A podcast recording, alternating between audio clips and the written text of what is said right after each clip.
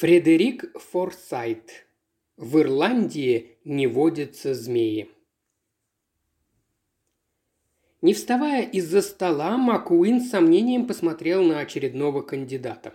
Таких нанимать ему не приходилось, но характер у него был отзывчивый, и если человеку нужны были деньги, и он готов был эти деньги отрабатывать, Макуин был не против дать ему такую возможность. «Ты знаешь, что работа у нас чертовски сложная?» – поинтересовался он, выговаривая слова с заметным балфасским акцентом. «Да, сэр», – ответил кандидат. «Работать нужно быстро. Сделал свое дело, пошел отдыхать, никаких вопросов. У нас работают за кусок. Знаешь, что это значит?» «Нет, мистер Маккуин». «Это значит, что платить тебе будут, но деньги ты будешь получать наличными, никакой канцелярщины. Уразумел?» Он хотел сказать, что с этих денег не будет отчисляться ни подоходный налог, ни взнос в государственную службу здравоохранения. Он мог бы еще добавить, что правил техники безопасности и стандартов здоровья соблюдать никто не станет, и что в случае чего на страховые выплаты можно не рассчитывать. Сейчас для Макуина было важно обеспечить своих людей быстрым доходом, но и о себе он, разумеется, тоже не забывал. Ему, как подрядчику, всегда отходил самый жирный кусок. Кандидат кивнул, давая понять, что уразумел, хотя на самом деле это было не так. Маквин посмотрел на него с любопытством. «Так ты, значит, студент-медик, учишься на последнем курсе в королеве Виктории?» Еще один кивок. «А сейчас на летних каникулах?» Снова кивок. Кандидат был явно из тех студентов, которым не хватает стипендии, чтобы закончить обучение. Маккуин, сидя в своем обшарпанном кабинете в Бангоре, руководя небольшим собственным дельцем по сносу домов и из активов имея лишь разбитый грузовик до тонну старых кувалд, считал себя состоявшимся человеком и всем сердцем одобрял ольтерскую протестантскую трудовую этику. Он бы никогда не отказал собрату по духу, какого бы цвета у него ни была кожа. «Хорошо», – сказал он, – «найди себе здесь, в Бангоре, комнату. Из Белфаста каждый день приезжать сюда вовремя ты не будешь успевать». Мы работаем с семи утра до темноты. Работа почасовая, тяжелая, зато хорошо оплачивается. Проболтаешься кому-нибудь из властей, полетишь с работы, как дерьмо с лопаты. Все ясно? Да, сэр. Когда мне начинать и где? Грузовик забирает всю бригаду у главного вокзала каждое утро в полседьмого. Будь там в понедельник, в бригаде старший большой Билли Камерон. Я предупрежу его о тебе. Хорошо, мистер Маккуин?» Кандидат развернулся, собираясь уходить. «И последнее», – сказал Маккуин, прокручивая в пальцах карандаш. «Тебя как зовут?» «Харкишан Рамлал», – ответил студент. Маккуин посмотрел на карандаш, потом на список имен на столе и снова на студента. «Мы будем называть тебя Рам», – сказал он и добавил это имя к списку. Студент вышел на залитую ярким июльским солнцем улицу приморского североирландского города. К вечеру в воскресенье он уже подыскал себе дешевую комнатку в каком-то старом грязном пансионе на Рейлувью-стрит, где были сосредоточены почти все городские гостиницы. По крайней мере, это было недалеко от вокзала, откуда по утрам будет отъезжать рабочий грузовик. Замызганное окно его комнаты выходило прямо на укрепленную насыпь, по которой к вокзалу подъезжали поезда из Белфаста. Комнату ему удалось найти не сразу. Как только он заходил в очередной дом с выставленной в окне табличкой «Сдаются комнаты», оказывалось, что свободных мест нет. Как выяснилось, в разгар лета в Бангор действительно съезжаются на заработки рабочие чуть ли не со всего графства. К счастью, позже выяснилось и то, что у миссис МакГерк, католички, еще оставались свободные комнаты. Утро воскресенья он потратил на то, чтобы перевести на новое место свои вещи из Белфаста. В основном это были учебники по медицине. Днем он лег отдохнуть и стал представлять себе освещенные ярким солнцем холмы родного Пенджаба. Еще год, и он станет дипломированным медиком, потом еще один год интернатуры, и он сможет вернуться на родину, чтобы лечить людей родной крови. Это была его мечта. Он уже подсчитал, что этим летом сможет заработать достаточно денег, чтобы дотянуть до выпускных экзаменов, а там у него появится зарплата. В понедельник утром он встал по будильнику и без четверти шесть умылся холодной водой и прибыл к вокзалу в самом начале седьмого. Поскольку до назначенного времени еще было несколько минут, он нашел уже открывшееся кафе и выпил две чашки черного чая. Это был весь его завтрак. В четверть седьмого приехал грузовик, и вокруг него собрался десяток рабочих из бригады. Харкишан Рам Лал не знал, то ли ему подойти к ним и представиться, то ли ждать в сторонке, и решил лучше подождать. 25 минут седьмого приехал на своей машине бригадир. Припарковав ее у дороги, он направился к грузовику со списком Маккуина в руке.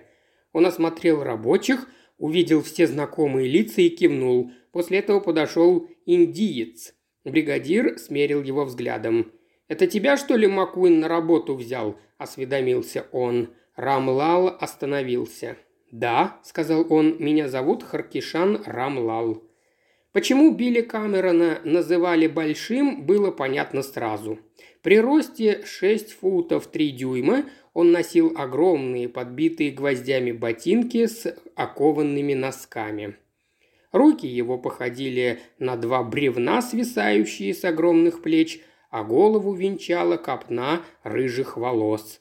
Маленькие глаза бригадира зло блеснули из-под светлых ресниц, Вид худого жилистого индийца, очевидно, не вызвал у него радости. Он сплюнул себе под ноги и приказал «Лезь в грузовик». Пока ехали на работу, Камерон сидел в кабине, в которой не было задней перегородки, отделяющей ее от небольшого кузова, где на двух деревянных скамейках вдоль бортов расселись рабочие – Рамлал сидел в самом хвосте у откидного борта, рядом с небольшим, но крепким, как камень, мужчиной с удивительно яркими голубыми глазами, которого, как выяснилось, звали Томми Бернс. Держался Томми приветливо. «Ты вообще откуда?» – поинтересовался он с выражением неподдельного любопытства. «Из Индии», – ответил Рамлал, – «из Пенджаба». «Так из Индии или из Пенджаба?» – не понял Томми Бернс. Рамлал улыбнулся. «Пенджаб – это часть Индии», – пояснил он. Бернс какое-то время переваривал полученную информацию, а потом спросил. «Ты протестант или католик?» «Не то и не то», – терпеливо ответил Рамлал. «Я индуист». «То есть ты не христианин?» – изумился Бернс. «Нет, моя религия – индуизм». «Эй!» – окликнул Бернс остальных. «Этот парень не христианин!» В голосе его не было ни раздражения, ни злобы, только интерес, как у ребенка, который неожиданно увидел новую занимательную игрушку. Камерон повернулся из кабины. «Язычник!» – рыкнул он. Улыбка сползла лица Рамлала. Он уставился на брезентовую стенку грузовика. К этому времени они уже довольно далеко отъехали от Бангора в южном направлении и тряслись по трассе А-21 в сторону Нью-Таундерса. Через какое-то время Бернс взялся знакомить его с остальными. В кузове сидели Крейг, Мунро, Паттерсон, Бройд и двое Браунов. Рамлал достаточно долго прожил в Белфасте, чтобы понимать, что все это шотландские фамилии. Следовательно, они были из тех пресвитерианцев, которые составляют протестантское большинство шести североирландских графств. Новые знакомые смотрели на него приветливо с улыбкой. «Что-то я не вижу у тебя коробки с обедом», – сказал ему немолодой мужчина по фамилии Паттерсон. «Да», – кивнул Рамлал, – «я рано вышел из дома и не стал просить хозяйку приготовить что-нибудь». «Без обеда никак нельзя», – заметил Бернс. «Да и без завтрака тоже. Мы будем себе чай заваривать на костре. Сегодня же куплю себе коробку и завтра приду с едой пообещал Рамлал. Бернс посмотрел на его туфли с резиновой подошвой. «Ты раньше когда-нибудь такой работой занимался?» – спросил он. Индиец покачал головой. «Тебе нужны ботинки потяжелее, если не хочешь без ног остаться». Рамлал пообещал купить еще и пару армейских ботинок, если вечером найдет открытый магазин. Они уже миновали Нью-Таунардс и продолжали ехать на юг в сторону небольшого городка под названием Комбер. «А вообще, чем ты живешь?» – спросил сидевший напротив него Крейг. «Я студент, учусь медицине в Белфасте, в королеве Виктории», – ответил Рамлал. «В следующем году надеюсь закончить». Томми Бернс обрадовался. «Это, считай, настоящий доктор!» – воскликнул он. «Эй, Большой Билли, если кому-то из нас кирпич на голову упадет, Рам будет знать, что делать». Большой Билли зарычал. «Ко мне он и пальцем не прикоснется», – отрезал он. После этого разговор прекратился и возобновился только тогда, когда прибыли на место. Выехав из Камбера на север и проехав две мили по Дандоналд-Роуд, водитель свернул направо, миновал рощу и, наконец, остановился. Они увидели предназначенное для сноса здание. Это была большая старая заброшенная винокурня с покосившимися стенами. Одна из двух, которые когда-то в этих краях производили добрые виски. Она стояла на берегу, несущей свои воды от Доналда к Комберу и дальше, в озеро Стрэнгфорд-Лох, реки Комбер, которая когда-то вращала ее огромное колесо. В прежние времена сюда на телегах привозили солод, а потом на них же увозили бочки с готовым виски. Речная вода, приводившая в действие механизмы, использовалась и в баках, но винокурня уже много лет стояла без дела, забытая всеми и пустая. Конечно же, здешние дети нашли способ забраться внутрь и выяснили, что это место как нельзя лучше подходит для игр. После того, как там кто-то упал и сломал ногу, совет графства произвел осмотр здания и пришел к выводу, что оно находится в аварийном состоянии, и в результате его владельцу было вменено в обязанность пустить его под снос. Владелец старой винокурни, потомок обедневшего дворянского рода, решил провернуть это дело как можно дешевле. Тут-то Макуин и вступил в игру. Конечно, здание можно было снести быстрее при помощи специальных машин, но это стоило бы дороже. Большой Билли со своими ребятами брался сделать это кувалдами и ломами. Макуин даже нашел какого-то частного строителя, который согласился купить лучшие из сохранившихся деревянных балок и сотни тонн старого кирпича. Люди с деньгами хотят, чтобы их новые дома выглядели стильно, то есть под старину. Так что сохраненные старинные выбеленные солнцем кирпичи и настоящие древние балки украсят новые старые дома каких-нибудь богачей. Макуин знал свое дело. «Ну что, ребята, поработаем», – сказал Большой Билли, когда грузовик, высадив бригаду, с грохотом укатил обратно в Бангор. Начнем с черепицы на крыше. Вы знаете, что делать?» Работники встали вокруг сваленных в кучу инструментов. Тут были большие семифутовые кувалды, ломы шести футов в длину и больше дюймов в толщину, раздвоенные на конце ломы гвоздодеры, тяжелые молотки на коротких ручках и разнообразные пилы. Единственное, что указывало здесь на заботу о безопасности людей, так это ремни со скользящими застежками и сотни футов веревки. Рамлал посмотрел на здание и сглотнул. Винокурня была высокой, с четырехэтажный дом, а он ненавидел высоту. Но о строительных лесах, разумеется, речи не шло, слишком дорогое удовольствие. Кто-то из рабочих подошел к зданию, выломал филенчатую дверь, разорвал ее, как игральную карту, и развел костер. Вскоре, вскипятив котелок речной воды, заварили чай. У всех были свои кружки, кроме Рамлала. Про себя он отметил, что на следующий раз нужно будет купить и ее. Работа предстояла пыльная, поэтому пить будет хотеться. Томми Бернс, выпив чай, снова наполнил кружку и протянул ее Рамлалу. «А что у вас в Индии пьют чай?» – спросил он. Рамлал взял кружку, сладкий чай без молока ему не понравился. Все первое утро рабочие провели на крыше. Поскольку черепицу сохранять было не нужно, Они просто срывали ее руками и сбрасывали на землю подальше от реки. У них было указание не засорять реку, поэтому они бросали все в высокую траву, сорняки и кусты, ракитника и дрока, которые подступали к самым стенам винокурни. Работали в общей связке, чтобы если кто-нибудь поскользнется и начнет съезжать по покатой крыши, другой мог бы его удержать. По мере того, как исчезала черепица, начинали показываться огромные дыры между стропилами, под которыми просматривался пол верхнего этажа, где раньше хранился солод. В десять они спустились по шаткой лестнице на завтрак. Снова расположились на траве и заварили чай. Рамлал не завтракал. В два часа они сделали еще один перерыв на обед.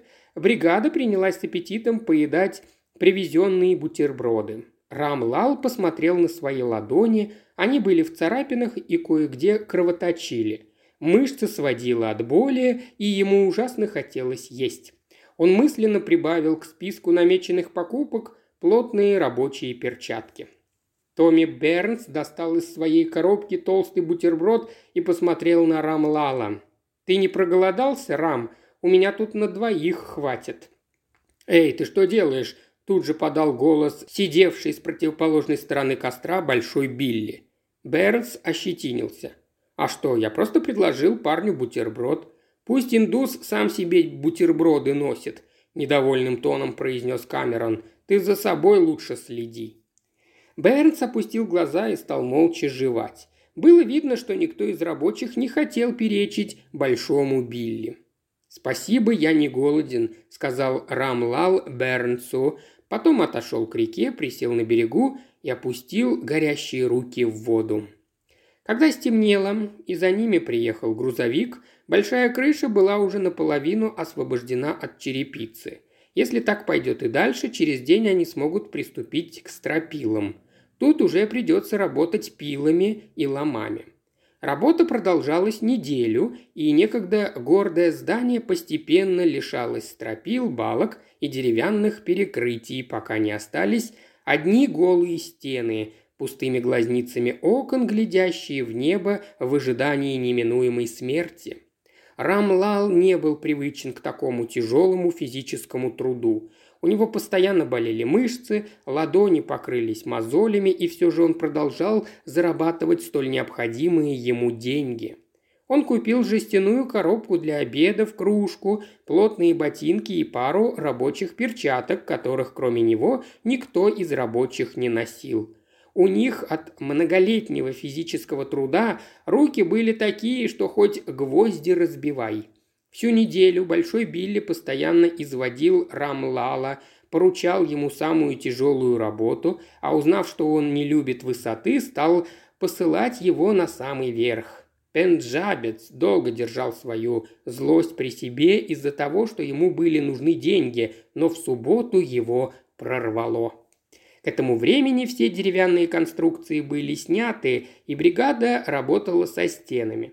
Проще всего было обрушить эту махину, заложив взрывчатку в углы стен, выходящий на луг, но это было исключено. Как ни странно, но именно в Северной Ирландии для работы с динамитом требовалась специальная лицензия, а ее приобретение могло пробудить нездоровый интерес у налогового инспектора – если бы это случилось, Маккуину и всей его бригаде пришлось бы платить немалые подоходные налоги, а сам Маккуин еще был бы вынужден сделать отчисление в государственный страховой фонд. Поэтому они разбивали стены на куски размером в квадратный ярд, стоя на опасно прогибающихся перекрытиях. Под ударами кувалд несущие стены содрогались и шли трещинами. Когда стали обедать, Камерон пару раз обошел вокруг здания, потом приблизился к сидящим вокруг костра рабочим и стал объяснять, как нужно будет обрушить большой фрагмент одной из стен на уровне третьего этажа. Затем он повернулся к Рамлалу. «Ты полезешь наверх», — сказал он. «Когда стена начнет шататься, подтолкнешь ее наружу». Рамлал посмотрел на кирпичную стену, о которой шла речь. Вдоль всего ее основания шла большая трещина. «Эта штука может рассыпаться в любую секунду», – невозмутимо произнес он. «Тот, кто будет сидеть на ней, упадет вместе с ней». Камерон уставился на него, выпучив от ярости глаза. Лицо его побагровело. «Ты меня вздумал учить работе? Ты, грязный, тупой, черномазый, будешь делать то, что приказано». Он развернулся и пошел к зданию. Рамлал поднялся на ноги и выкрикнул резким голосом «Мистер Камерон!». Камерон в изумлении остановился и повернулся. Остальные рабочие, разинув рот, уставились на индуса. Рамлал медленно подошел к большому бригадиру. «Давайте кое-что разъясним», – сказал Рамлал, и его голос отчетливо услышали все, кто сидел на лугу. «Я родился на севере Индии, в Пенджабе. Я кшатрий, член сословия воинов. Может быть, у меня не хватает денег, чтобы оплатить учебу, но мои предки были воинами, принцами, правителями и учеными две тысячи лет назад, когда ваши еще носили шкуры, поэтому я вас прошу больше меня не оскорблять». Большой Билли Камерон посмотрел на индийского студента с высоты своего громадного роста. Его белки налились кровью. Остальные в изумлении наблюдали за ними, не в силах отвести взгляд. «Вот значит как», – ровным голосом проговорил Камерон. «Вот значит когда. Ну так теперь все изменилось. И что ты, черный ублюдок, скажешь на это?» Не договорив последнее слово, он быстро взмахнул рукой, и его тяжелая ладонь опустилась на щеку Рамлала. Молодой человек отлетел на несколько футов и упал на землю – в голове у него зазвенело, он услышал голос Томми Бернса. «Не вставай, парень, Большой Билли тебя убьет, если встанешь».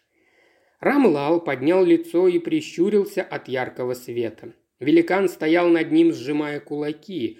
Он понял, что если дойдет до драки, большого Ольстерца ему не одолеть. Стыд и унижение охватили его. Его предки с саблями и копьями в руках преодолевали верхом территории в сто раз больше, чем эти шесть североирландских графств, вместе взятых, завоевывая все, что им попадалось на пути. Рамлал закрыл глаза и опустил голову. Через несколько секунд он услышал, что здоровяк отошел от него, рабочие зашептались. Он сильнее сжал веки, удерживая набежавшие слезы стыда. Вдруг сквозь темноту проступили образы.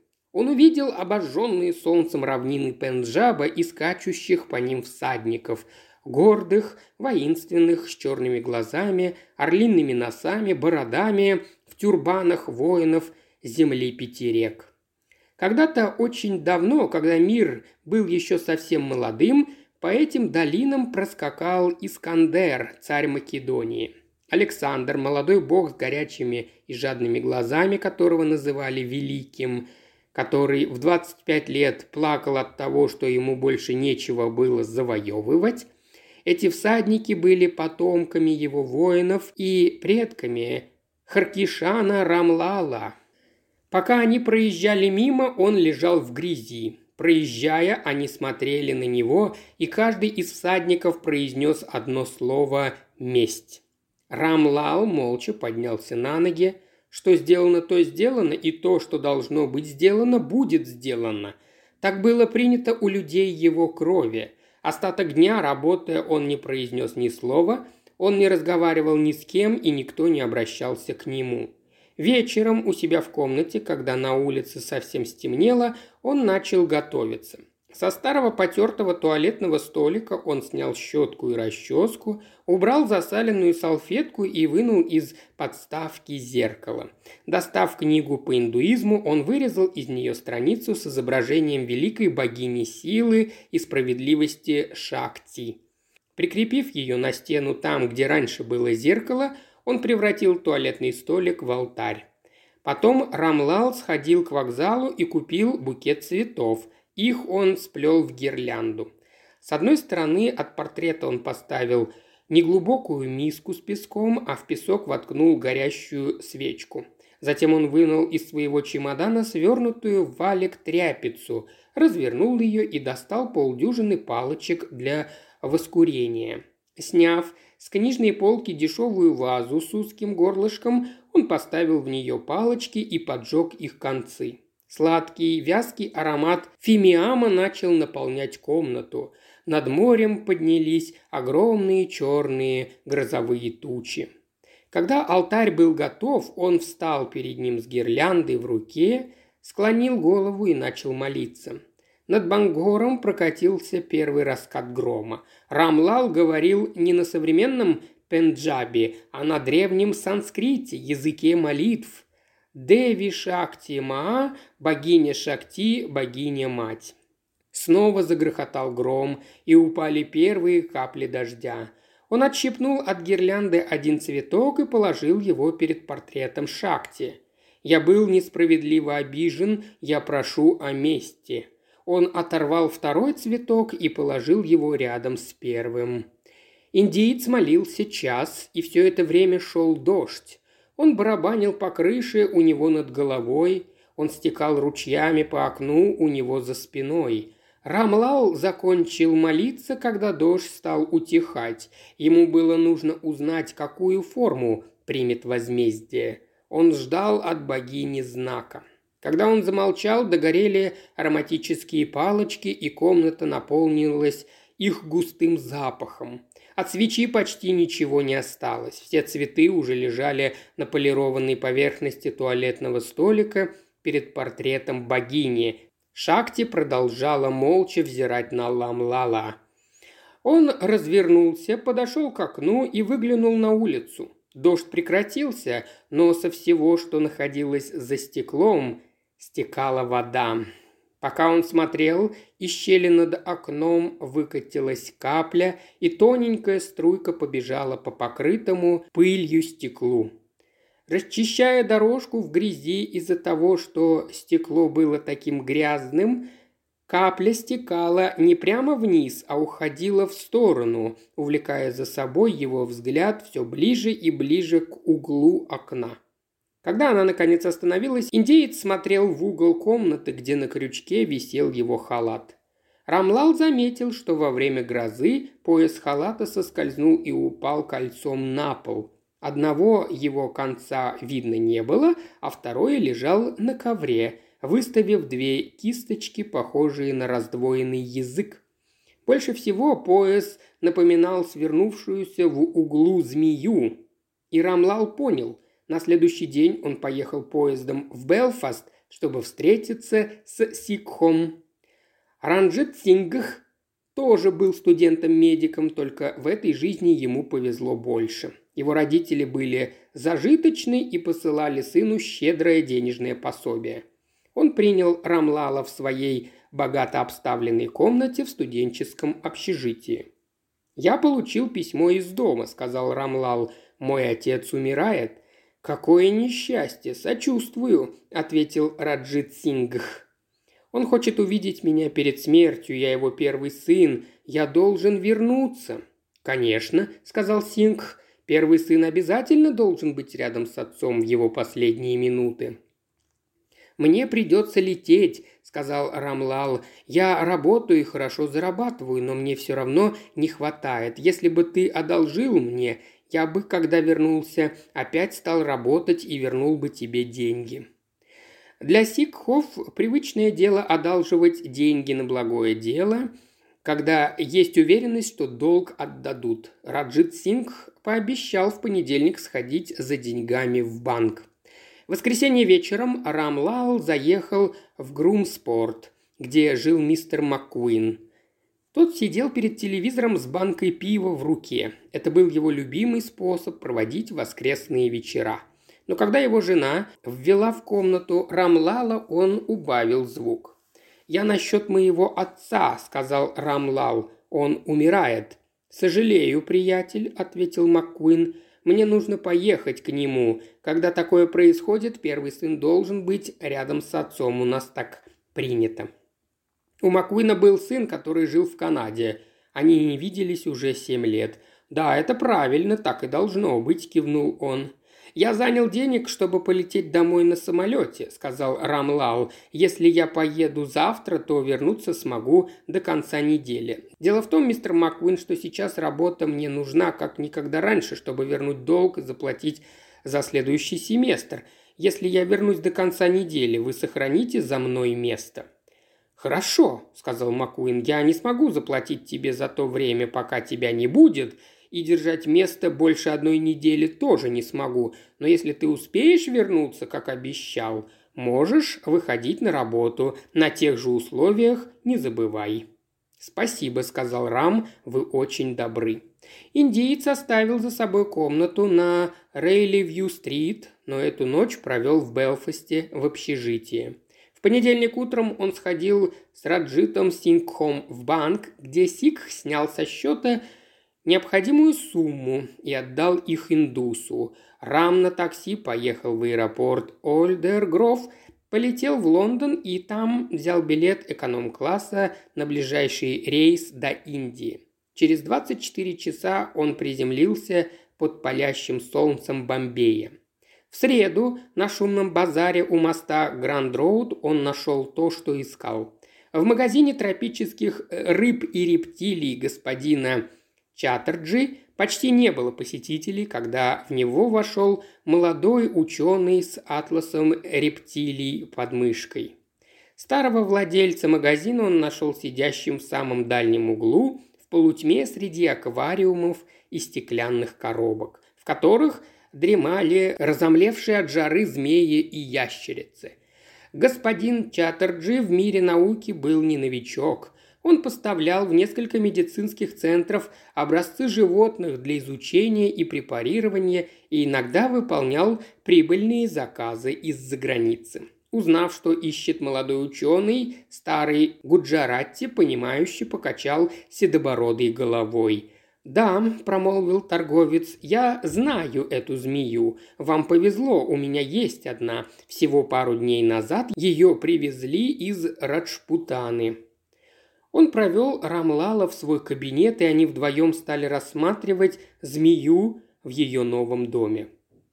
«Эхис Каринатус» было сказано в атласе, но книга была написана англичанином, который, разумеется, указывал латинское название.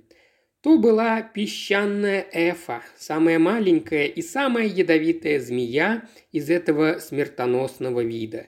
В книге говорилось, что распространена она широко от Западной Африки до Ирана и дальше, до Индии и Пакистана. Этот вид легко приспосабливается и может выжить практически в любых условиях. Ее встречали и во влажном западноафриканском буше, зимой в холодных иранских горах и на раскаленных горах Индии. Что-то пошевелилось под листьями в стеклянном ящике. Как сообщалось в атласе, в длину эфы достигают от 9 до 13 дюймов и имеют очень тонкое тело.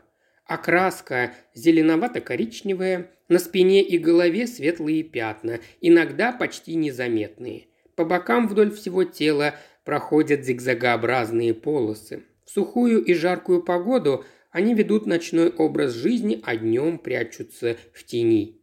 Листья в прозрачной коробке снова зашуршали, и показалась маленькая голова.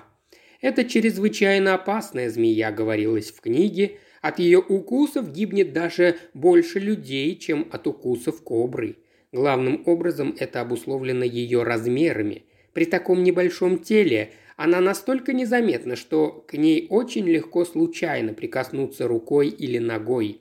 В примечании автор книги добавил, что упомянутая в прекрасном рассказе Киплинга «Рики Тики Тави» маленькая, но очень ядовитая змея Карайт почти наверняка была не карайтом, которые имеют в длину почти 2 фута, а именно песчаной эфой. Автор, похоже, был чрезвычайно доволен тем, что обнаружил неточность у великого Киплинга. За стеклом маленький черный раздвоенный язык на мгновение вытянулся в сторону двух индийцев.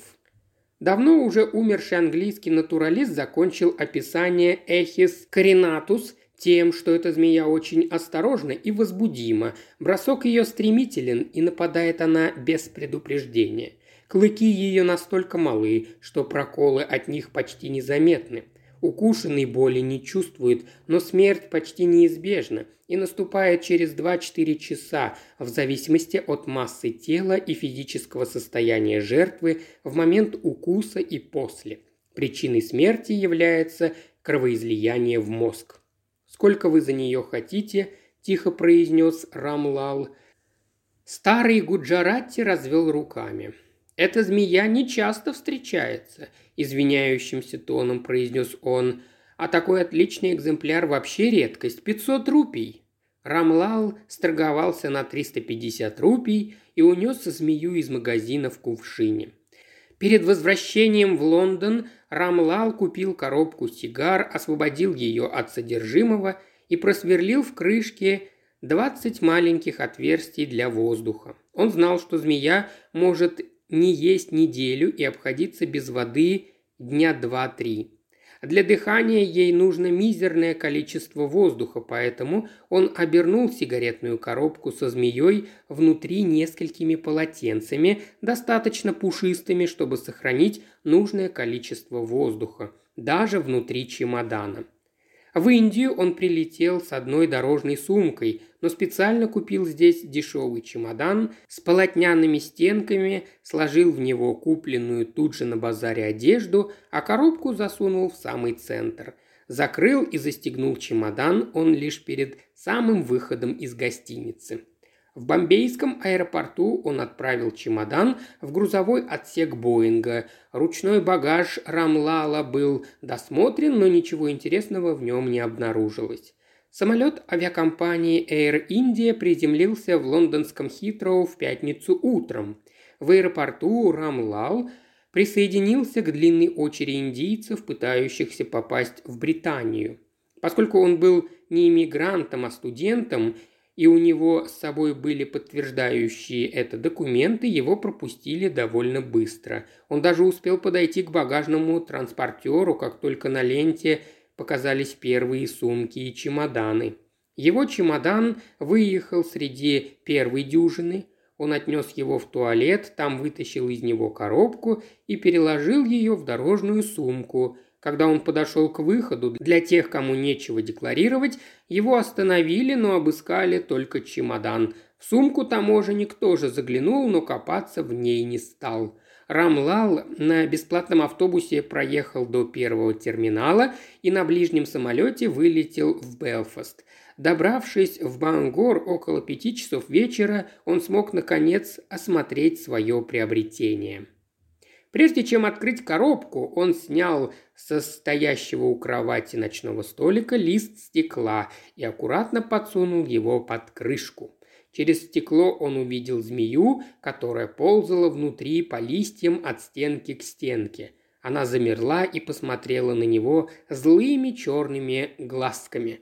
Рамлал снова закрыл крышку и быстро вытащил стекло. «Спи, мой маленький друг», – негромко произнес он, – «если ваш род вообще спит. Утром ты исполнишь приказание Шакти». Пока не стемнело, он купил банку кофе с завинчивающейся крышкой и дома пересыпал ее содержимое в фарфоровый чайник. Утром, натянув рабочие перчатки, он переместил змею из коробки в банку. Взбешенная рептилия цапнула перчатку, но Рамлала это не расстроило. Завтра к полудню ее яд восстановится – Какую-то секунду он смотрел на сжавшуюся змею в стеклянной кофейной банке, потом плотно закрутил крышку, положил банку в свою коробку для обедов и отправился к вокзалу ждать рабочий грузовик. У большого Билли Камерона была привычка. Приехав на работу, он снимал пиджак и вешал его на первый попавшийся крючок или торчащий из стены гвоздь. После обеденного перерыва, как заметил Рамлал, Великан всегда подходил к пиджаку и доставал из его правого кармана трубку и кисет с табаком. Порядок никогда не менялся. Выкурив трубку, он выбивал из нее остатки табака, поднимался, произносил «Ну все, ребята, пора за работу» и клал трубку обратно в карман пиджака. Когда он разворачивался, все должны были стоять на ногах. План Рамлала был простым, но надежным. Утром он незаметно положит змею в правый карман висящего пиджака. Съев свои бутерброды, Камерон отойдет от костра и сунет руку в карман. Змея сделает то, ради чего ее по велению Шакти привезли сюда через полмира. Она, Эфа, а не сам Рам Лал казнит Ольстерца. Камерон, изрыгая проклятие, отдернет руку и увидит висящую на пальце змею, глубоко вонзившую зубы в его плоть. Когда Рамлал вскочит, сорвет змею, швырнет ее на землю и раздавит ей голову, тогда она уже будет безопасной, потому что израсходует весь свой яд. А потом, изображая отвращение, он бросит ее в реку Камбер, которая унесет единственную улику в море. Конечно, могут возникнуть подозрения, но подтвердить их не удастся. В начале 12-го, сказав, что хочет поменять кувалду, Харкишан Рамлал выскользнул на луг, открыл коробку для завтраков, достал кофейную банку и, отвинтив крышку, вытряс ее содержимое правый карман висящего пиджака. Не прошло и минуты, как он вернулся на свое рабочее место, никто даже не заметил, что он выходил из здания. В обед кусок не лез ему в горло. Рабочие, как всегда, расселись вокруг костра, куски старых сухих балок трещали и рассыпали искры, над ними кипел котелок. Пока все, как обычно, переговаривались и шутили, Большой Билли поглощал приготовленный женой толстые бутерброды. Рамлал, специально занявший место поближе к пиджаку, все-таки заставил себя есть, хотя сердце чуть не выпрыгивало у него из груди, и внутреннее напряжение росло с каждой минутой. Наконец Большой Билли доел, скомкал бумагу, в которую были завернуты бутерброды, бросил ее в огонь и сыто рыгнул. Потом, ворча, поднялся и направился к пиджаку. Рамлал повернул голову, чтобы увидеть, что произойдет. Остальные не обращали на него никакого внимания. Билли Камерон подошел к пиджаку и опустил руку в правый карман. Рамлал затаил дыхание. Пару секунд Камерон шарил рукой в кармане, потом достал трубку с кисетом и принялся набивать ее табаком. Тут он заметил, что Рамлал не сводит с него глаз. «Что уставился?» – с вызовом рявкнул он. «Ничего», – произнес Рамлал и отвернулся к огню. Но сидеть спокойно он уже не мог. Индиец поднялся и потянулся, исхитрившись повернуться при этом в полоборота. Краешком глаза он увидел, что Камерон положил кисет обратно в карман и достал оттуда коробку спичек. Бригадир зажег трубку и сосредоточенно затянулся. Потом подошел обратно к костру. Рам Лал снова сел на свое место и в недоумении уставился на пламя.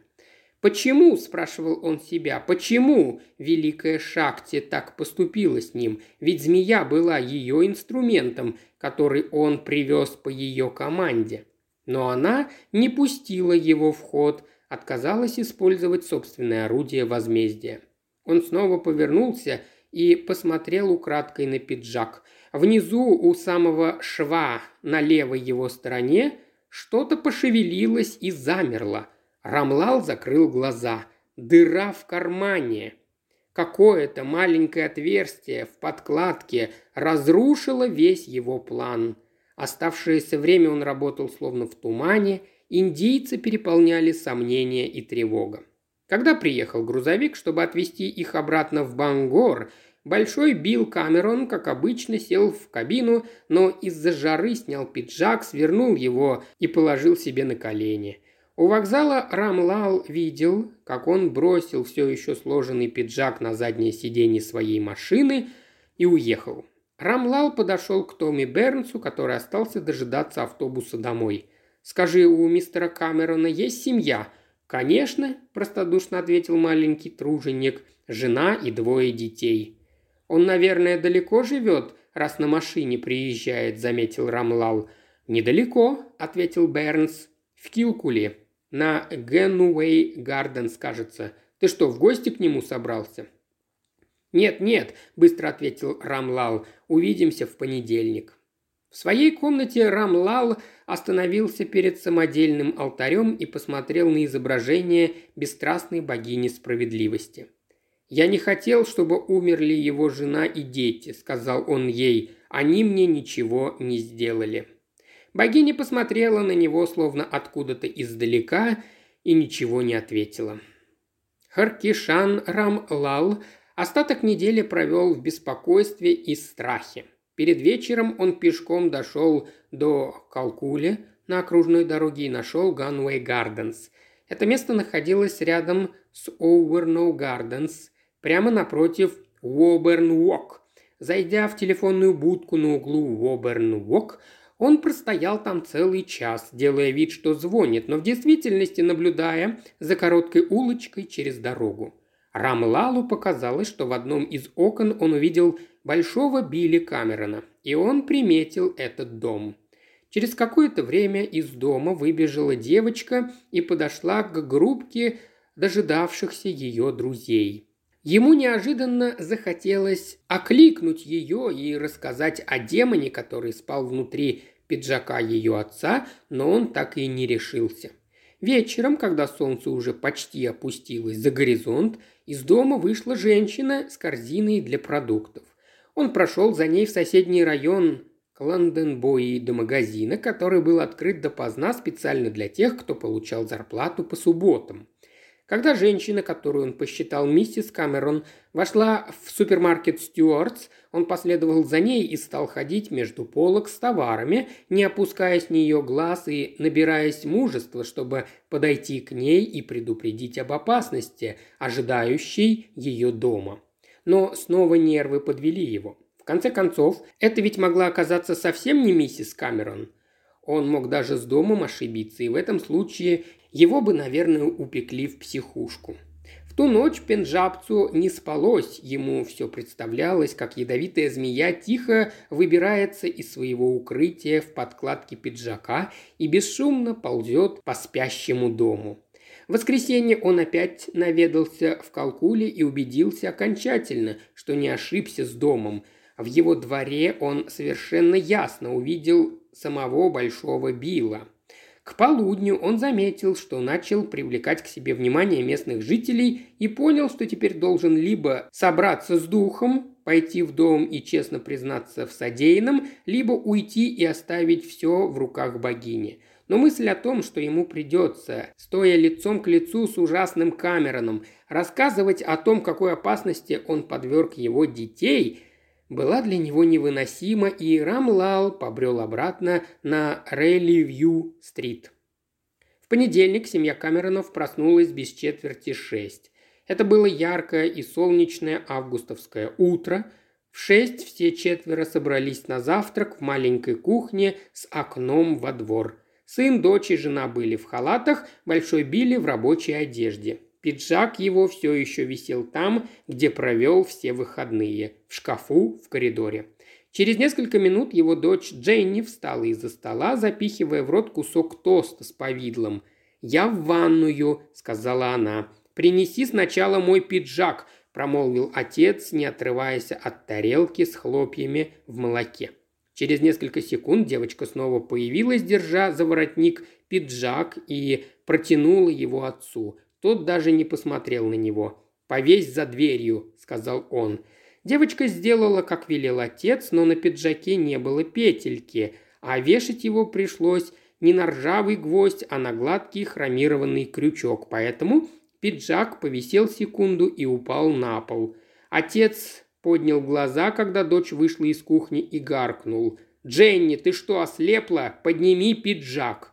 Никто в доме Камеронов не осмеливался перечить главе семьи. Дженни вернулась, подняла пиджак и повесила его на тот же крючок, но покрепче. И как только она это сделала, что-то тонкое и темное выскользнуло из его складок и сухим шуршанием отползло по линолеуму в угол. Девочка в ужасе уставилась на змею. «Папа, что у тебя в пиджаке?» Большой Билли замер не донеся до рта ложку с хлопьями. Миссис Камерон отвернулась от плиты. Четырнадцатилетний Бобби опустил нож, которым размазывал по тосту масло, и проследил за взглядом сестры. Маленькое создание лежало в углу у тумбочки, сжавшись в тугое кольцо, словно собираясь защищаться, и напряженно всматривалось в людей, быстро высовывая и пряча язык. «Господи помилуй, это же змея!» – воскликнула миссис Камерон. «Ты что, рухнулась, женщина? В Ирландии змеи не водятся, это каждый дурак знает», – сказал ее муж и опустил ложку. «Бобби, что это?» Большой Билли, хоть и был настоящим тираном в своем доме и за его пределами питал безграничное доверие к уму своего младшего сына, который хорошо учился в школе и обладал познаниями в самых неожиданных областях. Мальчик смотрел на змею через круглые, как глаза совы, очки. «Наверное, это веретеница», — сказал он. «У нас в прошлом семестре в школу таких приносили на биологию. Мы их препарировали». «Что-то не похоже на веретено», — заметил отец. «Это она просто так называется», — сказал Бобби. «На самом деле это безногая ящерица». «Почему тогда ее так называют?» «Я не знаю, папа», — признался Бобби. «Тогда какого черта ты вообще в школу ходишь?» – вскипел отец. «Она не укусит?» – испуганно спросила миссис Камерон. «Нет», – заверил ее Бобби, – «она не кусается». «Убей ее!» – сказал Камерон-старший и выброси в ведро. Сын встал из-за стола, снял тапку, поднял ее, как мухобойку, и двинулся с головой лодыжки в сторону угла. Но тут его отец передумал. Большой Билли с клейкой улыбкой поднял глаза от тарелки с хлопьями. «Подожди-ка, Бобби!» – произнес он. «Я кое-что придумал. Женщина, принеси банку». «Какую банку?» – спросила женщина. «Откуда я знаю, какую банку?» «Банку с крышкой». Миссис Камерон вздохнула, обошла стороной змею, открыла тумбочку и осмотрела стоявшие внутри банки. «Есть банка из-под варенья, в ней сухой горох», — сообщила она. «Горох пересыпь куда-нибудь, а банку дай мне», — приказал Камерон. Она передала ему банку. «Что ты хочешь сделать, папа?» – спросил Бобби. «У нас на работе есть один черномазый, язычник. Он из тех краев, где змей полно. Хочу над ним подшутить. Маленькая такая шуточка. Дженни, подай-ка прихватку». «Зачем тебе прихватка?» – сказал Бобби. «Она не кусается». «Я к грязному руками не прикасаюсь», – объяснил Камерон. «Она не грязная», – сказал мальчик. «Они очень чистоплотные существа». «Хоть ты в школе учишься, а дурак дураком. В Библии ведь сказано, будешь ходить на чреве твоем и будешь есть прах. Да и не только прах, я думаю. Нет, я к ней прикасаться не собираюсь. Дженни передала отцу прихватку с пустой банкой в левой руке и прихваткой на правой. Большой Билли Камерон подошел к змее. Правая рука его начала медленно опускаться, потом сделала быстрый рывок, но маленькая змея оказалась быстрее. Крошечные зубы вонзились в прихватку прямо посередине, но до кожи не достали – Камерон этого не заметил, потому что видеть маленькую змею ему мешали собственные руки. В следующую секунду змея была посажена в банку, и крышка закрылась. Через стекло было видно, как она стала яростно извиваться внутри. «Терпеть их не могу», – произнесла миссис Камерон. «Хоть они ядовитые, хоть нет, вынеси ее побыстрее из дома». «Я это сделаю прямо сейчас», – сказал ее муж. «Вообще-то я на работу уже опаздываю». Он положил банку себе в сумку, в которой уже лежала коробка с бутербродами, сунул трубку и кисет в правый карман пиджака и пошел к машине.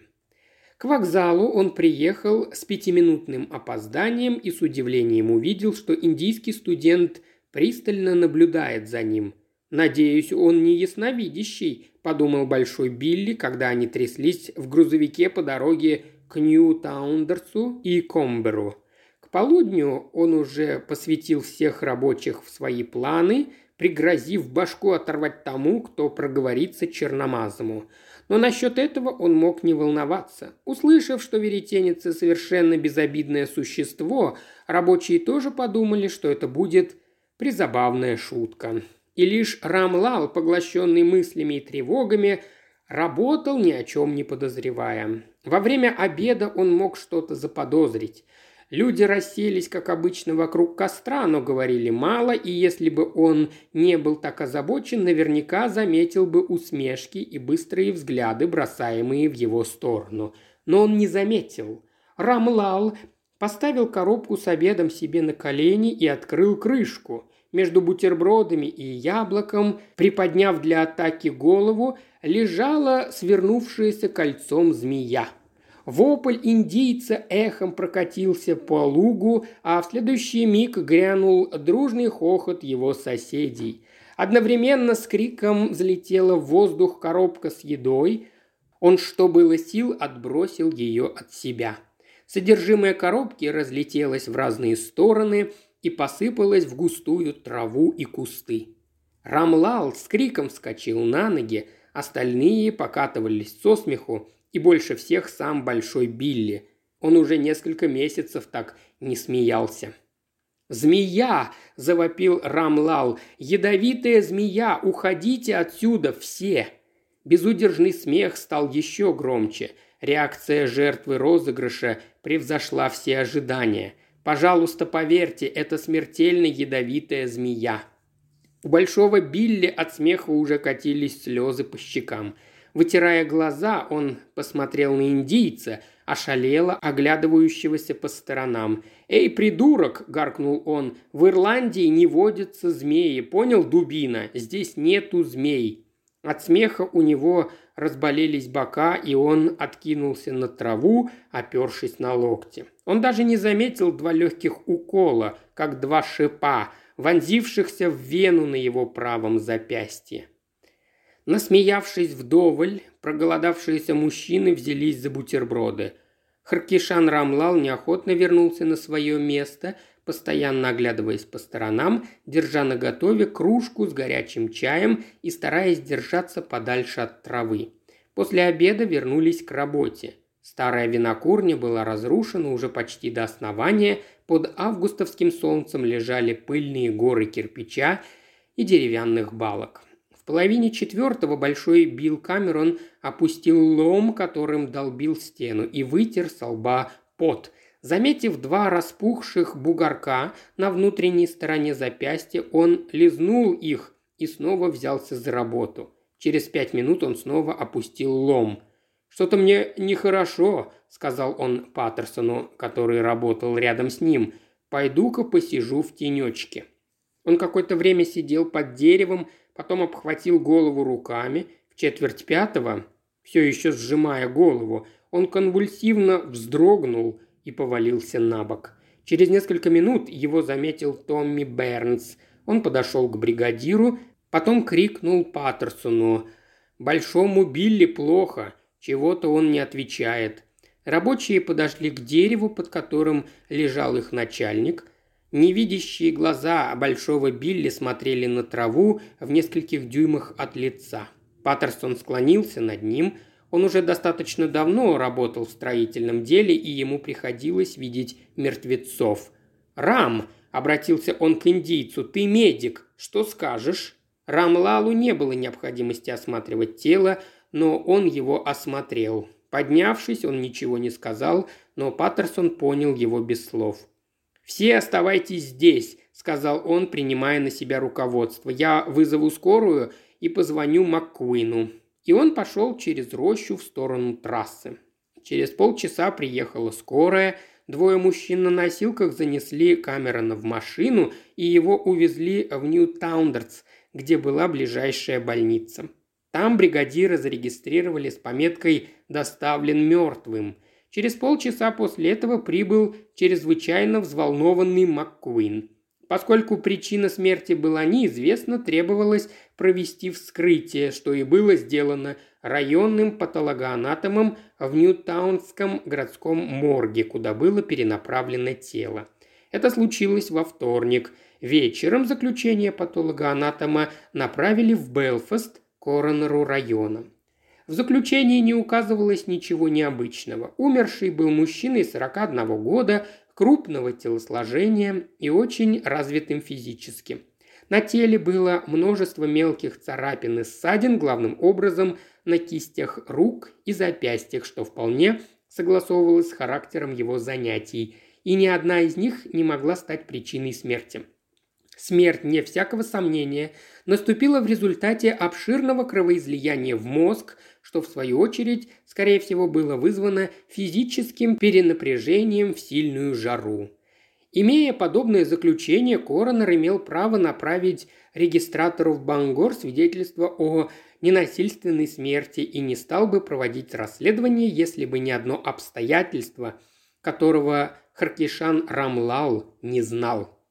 Большой Билли Камерон был активистом Бангорского совета подпольного общества ОДС – Ольстерские добровольческие силы, протестантской военизированной организации экстремистского толка. Компьютер в Лургане, куда стекаются сведения обо всех случающихся на территории провинции Ольстер смертях, как ненасильственных, так и насильственных – выдал эту информацию, и кто-то в Лургане поднял телефонную трубку и позвонил в Каслри, в управление Ольстерской полиции. Оттуда кто-то позвонил в Белфаст Коронеру, в результате чего было дано распоряжение провести формальное разбирательство. В Ольстере смерть не может быть просто случайной. Ее случайность должна быть доказана, по крайней мере в отношении некоторых людей.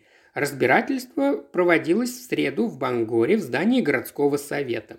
Для Макуина это была большая головная боль, потому что на допрос приехали представители департамента, ведущего внутренними налогами, и еще двое неприметных господ крайне верноподданнических убеждений из совета ОДС. Они сели в глубине зала – Большинство коллег покойного разместились на передних рядах в нескольких футах от миссис Камерон. Для дачи свидетельских показаний был вызван только Паттерсон. Он пересказал события понедельника, и поскольку коронер ничего подозрительного в его рассказе не услышал, остальных рабочих, даже Рамлала, опрашивать не стали. Коронер зачитал слух заключение патологоанатома, после чего огласил свое решение – у патолога-анатома сомнений относительно причин смерти не возникло. Выслушав рассказ мистера Паттерсона о том, что случилось в тот день во время обеденного перерыва и о той довольно глупой шутке, которую умерший сыграл с индийским студентом, мы склонны полагать, что мистера Камерона его собственная выходка рассмешила так сильно, что он безудержным хохотом почти довел себя до удара. Последовавшие за этим физические нагрузки, работа ломом и лопатой под ярким солнцем, спровоцировали разрыв крупного кровеносного сосуда в мозге, то есть, выражаясь медицинским языком, внутримозговое кровоизлияние.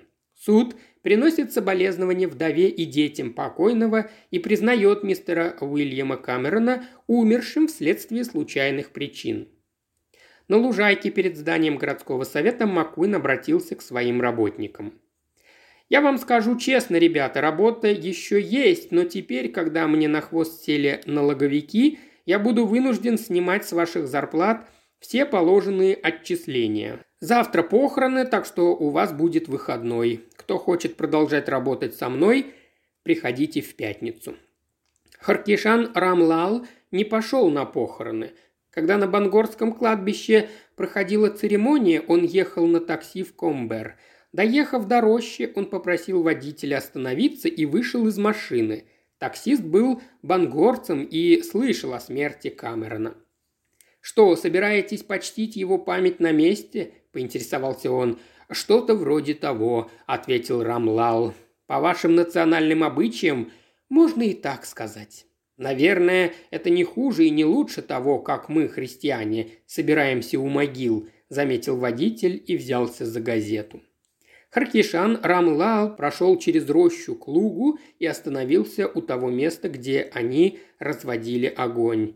Он осмотрелся по сторонам, окинул взглядом высокую траву и кусты ракитника и дрока, растущие из песчаной почвы. «О, Виша Серб!» – позвал он спрятавшуюся змею. «О, ядовитый змей, ты слышишь меня? Ты выполнил то, ради чего я привез тебя сюда из гор Раджпутаны, но ты должен был умереть. Я бы сам тебя убил, если бы все пошло так, как я задумывал, и выбросил бы твое грязное тело в реку. Ты слушаешь меня, смертоносный, тогда слушай. Ты можешь еще немного пожить, но потом ты умрешь, как умирают все. И ты умрешь в одиночестве. Ты не найдешь себе самку, потому что в Ирландии не водятся змеи. Песчаная Эфа не слышала его, а если слышала, то ничем не показала, что понимает.